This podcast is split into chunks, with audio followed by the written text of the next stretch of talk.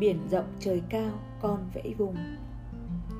Hai năm trước, trên máy bay đi Singapore, Tony có ngồi cạnh một cậu thanh niên có gương mặt bừng sáng của sự thông tuệ, ánh mắt sáng của ý chí, tác phong cử chỉ đều hết sức lanh lẹ. Cậu bắt chuyện trước, hỏi chú đi công tác hay đi du lịch. Tony nói là đi công tác, còn bạn? Cậu ấy mới kể là cháu đi Singapore đợt này là phỏng vấn việc làm. Tony ngạc nhiên lắm, mới hỏi ngọn ngành. Cậu ấy nói là tốt nghiệp xong một trường trong nước. Tìm việc ở Việt Nam khó quá vì kinh tế đang suy thoái, ngành cậu học ít công ty tuyển, nên cậu tìm việc ở nước ngoài, chủ yếu là các nước lân bang để dễ dàng đi lại. Cậu vô các website trung tâm làm việc, đọc các mục cần người trên các báo, rồi thậm chí post ti vi của mình cho các trung tâm săn đầu người của Thái, Sinh, Hàn, Hồng Kông, Campuchia, Lào. Cậu nói may mắn đã mỉm cười. Một công ty ở Sinh sau khi qua Skype online interview, họ muốn cậu qua để gặp ban giám đốc trước khi quyết định. Thế là cậu lên đường. Đây là lần đầu tiên xuất ngoại và cũng là lần đầu tiên đi máy bay. Tony trong lòng thấy ngưỡng mộ, tuổi trẻ cần như vậy. Dám nghĩ, dám làm, dám đi, dám dấn thân. Mới ngỏ lời hỏi cháu có muốn chú giúp gì không, chẳng hạn như đường giá đi lại. Cậu ấy nói cậu tìm kiếm hết rồi, xuống hầm sân bay Changi ra sao, đi chuyến tàu ngầm về ga nào cháu đều đọc kỹ và in ra hết. Còn công ty đó, cháu cũng đang nghiên cứu rất kỹ mọi thông tin của họ. Tony mới hỏi, thôi bây giờ chú giả bộ phỏng vấn cháu vài câu nhé. Câu nào thấy cậu ấy cũng trả lời lưu loát và tự tin. Nhưng duy chỉ có một câu Tony hỏi, bây giờ thì chúng tôi đã phỏng vấn xong, bạn có câu hỏi gì cần hỏi không? Lúc này thì cậu lúng túng. Dạ nói cái này thật sự cháu chưa nghĩ tới. Tony mới nói là người nước ngoài hay hỏi câu này thì đánh giá khả năng đặt câu hỏi của ứng viên. Mình mà hỏi về công ty họ là rớt đài vì không chịu nghiên cứu trước. Hay hỏi một số câu vu vơ, họ sẽ nghĩ mình nông cạn. Hay hỏi nhiều quá, họ cũng thấy khó chịu. Mình chỉ chọn một câu hỏi thôi, nhưng thật đắt vào. Cậu ấy suy nghĩ một lúc lâu rồi nói chú giúp cháu. Tony mới kể cho cậu ấy nghe về câu chuyện của mình. Đó là lần phỏng vấn việc làm ở một công ty mà Tony ưa thích. Lúc cũng vừa mới tốt nghiệp, vì đã chuẩn bị kỹ mọi thứ, nên họ hỏi cái gì mình cũng trả lời được.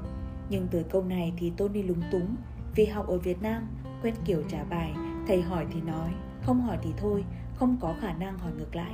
Suy nghĩ mất mấy phút, Tony mới nhìn thẳng vào mắt anh trưởng phòng kinh doanh và chị phụ trách nhân sự, nói rõ là em đã cố gắng hết sức cho lần phỏng vấn này và cho công việc này. Em có thể có một đề nghị là nếu anh chị thấy em chưa phù hợp thì giới thiệu giúp em vô phòng khác hay các công ty khác. Anh chị ra trường đi làm lâu năm, có nhiều mối quan hệ, anh chị có thể giúp em được không? Em chỉ có sức lao động của thanh niên trẻ tuổi, em có thể làm việc ngay và bất cứ nơi đâu. Em có hoài bão và em có sự thật lòng, có được không ạ?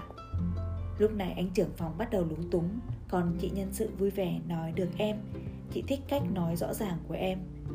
Vừa về nhà, Tony viết ngay một lá thư cảm ơn anh chị đã dành thời gian phỏng vấn mình. Và tuần sau, Tony nhận được một thư mời vô làm việc. Sau này chị ấy kể là lúc đó, tụi chị thấy có sự chân thành trong câu trả lời của em, trong mắt của em, nên đồng ý nhận em vào. Em đi bán sức lao động và bọn chị là người mua, kỹ năng bán hàng của em rất tốt, giới thiệu sản phẩm tốt, giá cả phải chăng, ngoại quan đẹp, bảo hành rõ ràng, giao hàng ngày. Vậy đó, mình phải có sự chuẩn bị chu đáo khi đi tìm việc. Nhỡ may mình chưa phù hợp thì họ cũng tiến cử, recommend mình cho bạn bè người quen của họ. Trong bất cứ tình huống nào, mình cũng có sẵn một vài câu hỏi ngược lại, nhưng phải tùy tình huống phỏng vấn lúc đó nữa, không được dập khuôn bắt chước. Và phải chân thành, mọi lời nói đều xuất phát từ trái tim mình. Cái gì từ trái tim sẽ đến với trái tim, dù chỉ là một ánh mắt thiết tha. Cậu sinh viên nghe nói thế cảm ơn Tony. Lúc đó chỉ cho cậu cái email Yahoo mà bây giờ quên mất cái mật khẩu để vào, nên không rõ cậu ấy bây giờ thế nào nữa. Nhưng tin chắc, dù làm gì, cậu ấy cũng sẽ thành công. Tony kể lại câu chuyện này để nhắc các bạn trẻ là nếu tìm việc trong nước khó quá thì tìm kiếm cơ hội làm việc ở nước ngoài. Cứ vô Google gõ Job and Recruitment in Singapore, công việc và tuyển dụng ở Singapore hay nước nào mình muốn. Cứ nộp hồ sơ, cứ tự tin xách giỏ lên đường, tích lũy tiền và vốn sống. Tiếng Anh không nhất thiết là cực kỳ giỏi đâu, từ giao tiếp, nghề dạy nghề, từ đào tạo, rồi ổn hết cả thôi, miễn là người ta nhận mình vô làm là được. Và nhất nhất sau này, dù làm gì cũng phải chuẩn bị thật kỹ, tiếng Anh gọi là well prepared, chuẩn bị tốt thì mọi thứ đều hanh thông thuận lợi. Biển rộng trời cao cứ vẫy vùng.